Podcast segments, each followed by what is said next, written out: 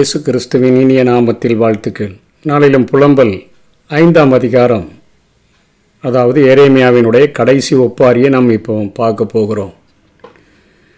இந்த கடைசி அதிகாரமானது ஒரு விண்ணப்ப ஜெபமாக அமைந்திருக்கிறதை நாம் பார்க்க முடியும். கர்த்தாவே எங்களுக்கு நேரிட்டதை நினைத்தருளும். எங்கள் நிந்தையை நோக்கி பாரும் என்று சொல்லி நம்ம சொல்கிறோமே அடிக்கிற கைதான் அணைக்கும் என்று சொல்லுகிறது போல கிமு ஐநூற்றி எண்பத்தி ஆறில் அந்த தேசம் அத்தனையாய் அழிக்கப்பட்டு கிடக்கிற அந்த நேரத்தில் ஒரு மிகப்பெரிய ஒப்பாரியை ரெண்டு ஆண்டுகள் இந்த நேபுகாத் நேச்சாரினுடைய அவருடைய படைகள் எங்களை முற்றுகையிட்டு வைத்திருக்கிறபடினால எங்களுக்கு என்ன என்ன நிந்தனைகள் எந்தெந்த கொடுமைகள் எல்லாம் நேரிட்டது என்று சொல்லி அவைகளின் மத்தியிலையும் எங்களை நினைத்தருளுகிறவர் நீர் ஒருவர் மாத்திரமே எங்கள் நிந்தையை நோக்கி பார்க்கிறவர் நீர் மாத்திரமே என்கிற கருத்துக்களை அங்கே ஏரேமியா தன்னுடைய ஜனங்களுக்கு கற்றுக் கொடுக்க முற்படுகிறார். எருசலேமின் நியாய தீர்ப்புக்கும் துயரத்துக்கும் தேவனே காரணமாக இருந்தாலும் அவர்களது கூக்குரலை கேட்கவும் அவர்களுடைய உண்மையான பாவ அறிக்கையை ஏற்றுக்கொள்ளவும் அவர்களுக்கு இரக்கமும் அன்பும் காண்பிக்கவும் தேவன் இன்றைக்கும் ஆயத்தமாயிருக்கிறார் என்று சொல்லி எரேமியா அந்த ஜனங்களுக்கு அறிவிக்கிறதாக இந்த அதிகாரம் எழுதப்பட்டிருக்கிறது. ஐந்தாம் அதிகாரம் ரெண்டிலிருந்து பதினெட்டு வரையிலும் அவர்களுக்கு நேர்ந்த கொடுமையை வரிசைப்படுத்துகிறார். எங்கள் சுதந்திரம் அதாவது எங்கள் உரிமை சொத்து அந்நியர் வசமாக தாண்டி போயிற்று. எங்கள் சொத்துக்கு நாங்கள் சுதந்திரவாளியாக இல்லை.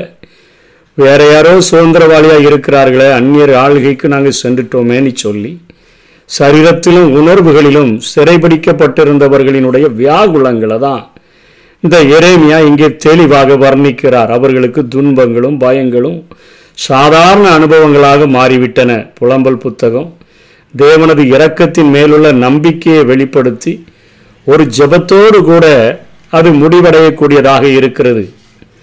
மிக மோசமான சூழ்நிலையிலும் அவருடைய சிக்ஷிக்கும் கரத்தின் கீழே நாம் இருக்கும் தேசத்திலும் நாம் தேவனை கூப்பிடும்படி இது நமக்கு போதிக்கிறது. எங்கள் சுதந்திரம் உரிமை சொத்து எங்கள் வீடுகள் எல்லாமே முறையே அந்நியர் வசமாக புரதேச அத்தார் வசனமாக தாண்டி போயிற்று ஆண்டவரே. நாங்கள் திக்கற்றவர்களாக மாற்றப்பட்டிருக்கிறோம் எங்களுக்கு தகப்பன் இல்லை. தாய் விதவையாய் மாற்றப்பட்டிருக்கிறான்.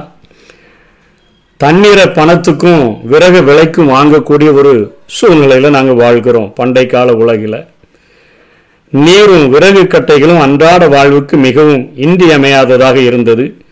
ஆனால் இப்பொழுதோ தங்கள் நாடும் அதனுடைய வளங்களும் அந்நியருக்கு சொந்தமாகி விட்டபடியினால கிமு எண்பத்தி ஒம்போதுல இருந்தே தென்னாடான யூதா பாபிலோனியருடைய முற்றுகைக்குட்பட்டிருந்தபடியினால சிறை கைதிகளாக பாபிலோனுக்கு எடுத்து செல்லப்படாதவர்கள் யூதா நாட்டில் இப்படிப்பட்ட சூழ்நிலை நிமித்தமாக வறுமையினால அவர்கள் வாடினார்கள் என்கிற காரியத்தை இங்கே இறைமையாம் விளக்க முற்படுகிறார். நம்முடைய நாட்களிலும் நாம் வாழ்கிற தேசத்திலையும் நம்ம எரிக்கிற அந்த ஒரு சிலிண்டருக்கே எவ்வளோ காரியங்களை நம்ம கொடுத்து வாங்க வேண்டியது இருக்குது.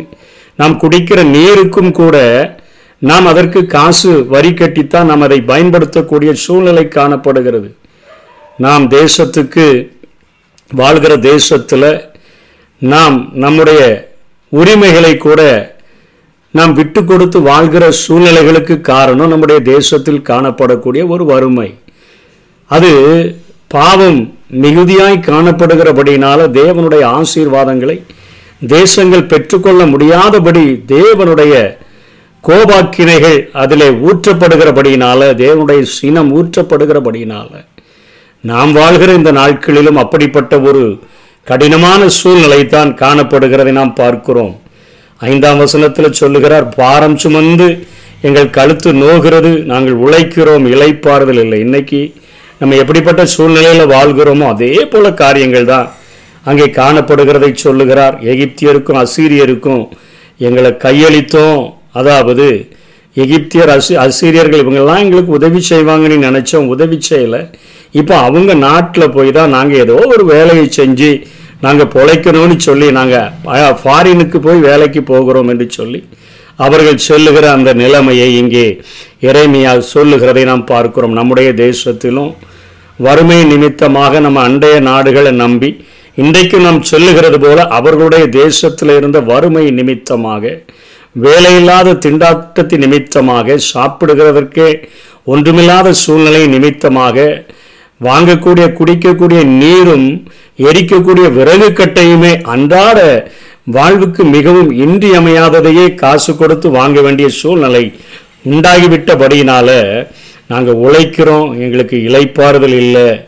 எகிப்தியருக்கும் அசிரியருக்கும் எங்களை கையெழுத்திட்டோம் யூதாவின் மக்கள் எகிப்து அசிரியா போன்ற நாடுகளினுடைய உதவியை நாடினதுனால அவர் சொல்லுகிறார் அங்கே போய் வாழ்கிற காரியத்தையும் நினைப்பூட்டுகிறார். ஏழாம் வசனத்தில் தேவன் பாவம் செய்தவர்களை மட்டுமல்லாது அவரது வம்ச வழியினரையும் தண்டிக்கிறவர் என்கிற ஒரு பண்டைய காலத்தினுடைய மக்களின் கருத்து இருந்தது. அது எரேமியா முப்பத்தி ஓராம் அதிகாரத்தில் இருபத்தி ஒம்பது முப்பதுல எரேமியா சொல்கிறார் எஸ்ஐகேல் பதினெட்டாம் அதிகாரம். ரெண்டுல இருந்து நாலு வரையிலும் அந்த காரியங்கள் சொல்லப்படுகிறது. அதாவது பிதாக்கள் திராட்சை காய்களை தின்றார்கள் பிள்ளைகளினுடைய பற்கள் கூசி போயின. தகப்பனுடைய அக்கிரமங்களை பிள்ளைகளிடத்தில் மூன்றாம் நான்காம் தலைமுறை மட்டும் நான் விசாரிக்கிறவராய் இருக்கிறேன் என்று சொன்ன அந்த காரியங்கள் ஒரு பழமொழியாகவே மாறிவிட்டது. பிள்ளைகள் திராட்சை காய் பிதாக்கள் திராட்சை காய்களை தின்றால் பிள்ளைகளுடைய பற்கள் கூசி போயின. அந்த வழக்க பழமொழியை நீங்கள் நம்ம சொல்லாதுங்க. எந்த ஆத்மா பாவம் செய்கிறதோ அந்த ஆத்மாவே சாகும் என்று சொல்லி ஆண்டவர் எசைக்கியலின் மூலமாக எரேமியாவின் மூலமாக அவர்கள் தொண்டு தொட்டு வந்த கருத்துக்களை ஆண்டவர் இங்கே மாற்றுகிறதை எரேமியா நினைப்பூட்டுகிறார். எட்டாம் வசனத்தில் அடிமைகள் எங்களை ஆளுகிறார்கள்.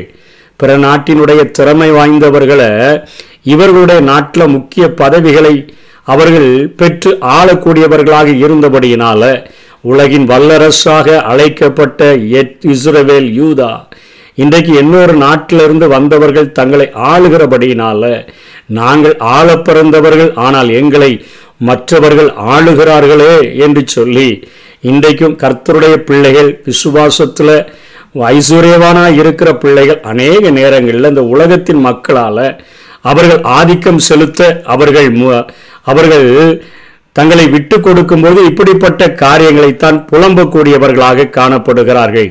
அதே போல ஒன்பதாம் வசனத்தில் பயிரினுடைய விளைச்சலையாவது அறுவடை செய்து வாழ்ந்துடலான்னு நினைச்சா அங்கேயும் வாளால உயிருக்கு ஆபத்து இருந்தது. அதாவது பட்டயத்தினால பிராண மோசத்துக்கு அப்படின்னு சொல்லி சொல்லுகிறார்கள். அப்படிப்பட்ட வாளால எங்கள் உயிருக்கு ஆபத்து இருந்தது. அதாவது நாடோடிகளின் நிமித்தமாக நாங்கள் மிகவும் மிரட்டப்பட்டோம் என்கிற காரியத்தை சொல்லிட்டு பத்தாம் வசனத்தில் எங்களுடைய தோலெல்லாம் எவ்வளோ நல்லா இருந்தது. இப்போ அடுப்பங்கரையை போல கருத்து போயிற்று. எங்களுடைய போரில் பெண்கள் அவமானமாகி பிரபுக்கள் அலங்கோலமாகி முதியவர்கள் அவலட்சணமாகி இளைஞர்கள் வாளுக்கு இரையாகி குழந்தைகள் சுவரில இறுதி மூச்சை தீர்த்து அப்படின்னு சொல்லி எங்களுடைய தேசம் சமாதான பட்டணமாகிய எருசலேம் இரத்த நதி ஓடுகிற பட்டணமாக மாறிவிட்டதே என்று சொல்லி இங்கே இறைமையா அங்கலாய்க்கிறதை பார்க்கிறோம். பாபிலோனின் படையெடுப்பினாலும் சுமார் கிமு கிபி எழுபதில் நிகழ்ந்த ரோம படையெடுப்பினாலும் அவர்களுடைய தேசத்தில் இரத்த ஆறு ஓடிட்டு என்றே சொல்ல வேண்டும். ஆயிரத்தி தொள்ளாயிரத்தி நாற்பத்தி எட்டில் ஒரு புதிய தொடங்க தொடக்கத்தை இந்த இஸ்ரேல் தேசம் தொடங்கினாலும் இன்றைக்கும் அனுதினமும் துப்பாக்கி சத்தத்தை கேட்காத விடியல்கள் இல்லாத மக்களாக அவர்கள் காணப்படுகிறார்கள். பதினான்காம் வசனத்தில் வாலிபர்கள் கிண்ணறங்களை எல்லாம் தூக்கி அலறி செடியின் மேலே வைத்துட்டு அவங்க அதை வாசிப்பதை நிறுத்திட்டு உட்கார்ந்துருக்கிறாங்க. சங்கீதம் நூற்றி முப்பத்தேழு ஒன்று ரெண்டுல சொன்னது போல பாபிலோன் ஆறுகள் அருகே உட்கார்ந்து சியோனை நினைத்து அழுதோம் என்று சொல்லுகிறது போல அவர்கள் அங்கு அங்கே உட்கார்ந்திருக்கிறார்கள். ஆனால் எரேமியா சங்கீதம் நூற்றி ஆறு நூற்றி இருபத்தி ஆறில் சொல்லப்பட்ட தெற்கத்தி வெள்ளங்களை திருப்புகிறது போல ஆண்டவர் எங்களுடைய சிறையிருப்புகளை திருப்பும் பொழுது நாங்கள் சொப்பனம் காண்கிறவர்கள் போல இருந்தோம் என்கிற ஒரு மிகப்பெரிய ஒரு ஆசீர்வாதம் எழுபது வருடங்களுக்கு பின்பாக உங்களுக்கு நடக்கும் என்கிறதுனால இரக்கத்தோய் நம்ம பெற்றுக்கொள்ளும்படியாக அவரிடத்துல கெஞ்சி பிரார்த்திப்போம் என்கிற கருத்துக்களை இங்கே ஆண்டவர் வலியுறுத்துகிறதை எரேமியா வலியுறுத்துகிறதை நாம் பார்க்கிறோம். பதினாறாம் வசனத்துல பாவம் அவர்கள் கிரீடத்தை பறித்து பாடாப்படுத்துகிறத தான் நம்ம பார்க்கிறோம். சியோனின் மலைகளை நரிகள் தாபரமாக்கின பத்தொன்பதாம் வசனத்துல கர்த்தாவே நீர் என்றென்றைக்கும் இருக்கிறீர்? உம்முடைய பேர் உம்முடைய சிங்காசனம் தலைமுறை தலைமுறைக்கும் நிற்கும் என்று சொல்லுகிறார். காரணம் என்ன? பேரரசுகள் அநேகம் மண்ணில் தோன்றி அது மறைந்து மறைந்து மறைந்து பொன்னாலான ஆட்சி அதற்கு பின்பாக அங்கே வெள்ளியினால வெண்கலத்தினாலான ஆட்சி அப்படின்லாம் தொடர்ந்து பார்க்கிறோமே. மண்ணில் அநேக பேரரசுகள் தோண்டி தோண்டி மறைந்து ஒரு ஆட்சியை நோக்கி நகருகிறது. அது என்றென்றைக்கும் மாறாதவரினுடைய அந்த ஒரு சிங்காசனமானது சீயோனில் அமைகிற அந்த நாளை நோக்கியே நகர்ந்து கொண்டிருக்கிறது. பூர்வ காலத்தில் இருந்தது போல ஒரு புதிதாக்குதலுக்கு பூமி முழுவதுமே அது தவங்கிடக்கிறது. அந்த அந்த தவங்கிடக்கிற நாட்களை நோக்கித்தான் இந்த உலகம் நகர்ந்து கொண்டிருக்கிறது. கையால் பெயர்க்கப்படாத ஒரு கல் என்னைக்கு உருண்டு வந்து இந்த பெரிய அந்த சிலையின் மேலே மோதி இந்த உலகம் முழுவதையும் நிரப்பி பெரிய பர்வதமாக மாறப்போகிறதோ அந்த ஆயிரம் வருட அரசாட்சியில் தான். பூமியெல்லாம் ஒரு ஆட்சியின் ஒரே ஒரு ஆட்சியினுடைய குடையின் கீழே வரும். அதுவரை இஸ்ரவேலினுடைய அந்த இருளின் கதறுதல் குரல் கேட்டுக்கிட்டே தான் இருக்கும். எங்களை முற்றிலும் வெறுத்து விடுவீரோ எங்கள் மேல் கடும் கோபமாக இருக்கிறீரோ என்று சொல்லி. இன்றைக்கும் அநேக நேரங்களில் நம்ம ஆசீர்வாதங்களை பெற்றுக்கொள்ளும்படி ஆவிக்குரிய இசுரவேலர்களாக நாம் அநேக நேரங்களில் ரொம்ப அதிகமாக முட்டுக்களெல்லாம் தேய்த்து நம்ம ஜெபிக்க வேண்டிய சூழ்நிலைகள் காணப்படுகிறது. ஜெபிக்கிற எல்லா ஜெபங்களுக்கும் விடுதலை கிடைப்பது போல காரியங்கள் தோன்றவில்லை. ஏன்னா ஒரு இலைப்பாறுதல் அதற்கு பின்பாக ஒரு போராட்டம். ஒரு இலைப்பாறுதல் அதற்கு பின்பாக ஒரு போராட்டம். இப்படிப்பட்ட சூழ்நிலைகள் மாறி மாறி வந்தாலும் ஆயிரம் வருடமும் இந்த உலகம் முழுவதையும் ஆளுகிற ஒரு ராஜாதி ராஜா வரப்போகிறார் என்கிற அந்த நாளை நோக்கித்தான் இந்த பூமி நகர்ந்து கொண்டிருக்கிறது என்கிற நம்பிக்கையில விசுவாசத்துல நாம் வாழும்படியாக கடைசியாக எரேமியா தன்னுடைய வேண்டுதல்களை அவர்களுக்கு சொல்லிக் கொடுத்து அவருடைய இரக்கங்களை அவர்களுக்கு காண்பித்து இப்படிப்பட்ட ஒரு மிகப்பெரிய ஒரு ஆசீர்வாதம் நம் பாவத்தின் மூலமாக கிரீடத்தை நம்ம இழந்து தவித்தாலும் நமக்கு ஒரு மிகப்பெரிய ஆசீர்வாதத்தை ஆண்டவர் தருவார் என்கிற கருத்தோடு கூட தன்னுடைய புலம்பலை அவர் முடிக்கிறதை நாம் பார்க்கிறோம். ஆகவே நாமும் அப்படிப்பட்ட கிருபைகளுக்காக கெஞ்சுவோம் இரக்கங்களை பெற்றுக்கொள்ளுவோம். ஆண்டவர் தாமே ஒவ்வொரு நாளும் நம்மை தேற்றி வழி நடத்துவாராக. ஆமை ஜெபம் கேளும் பதில் தாரும் அதிசயம் செய்யுமையா?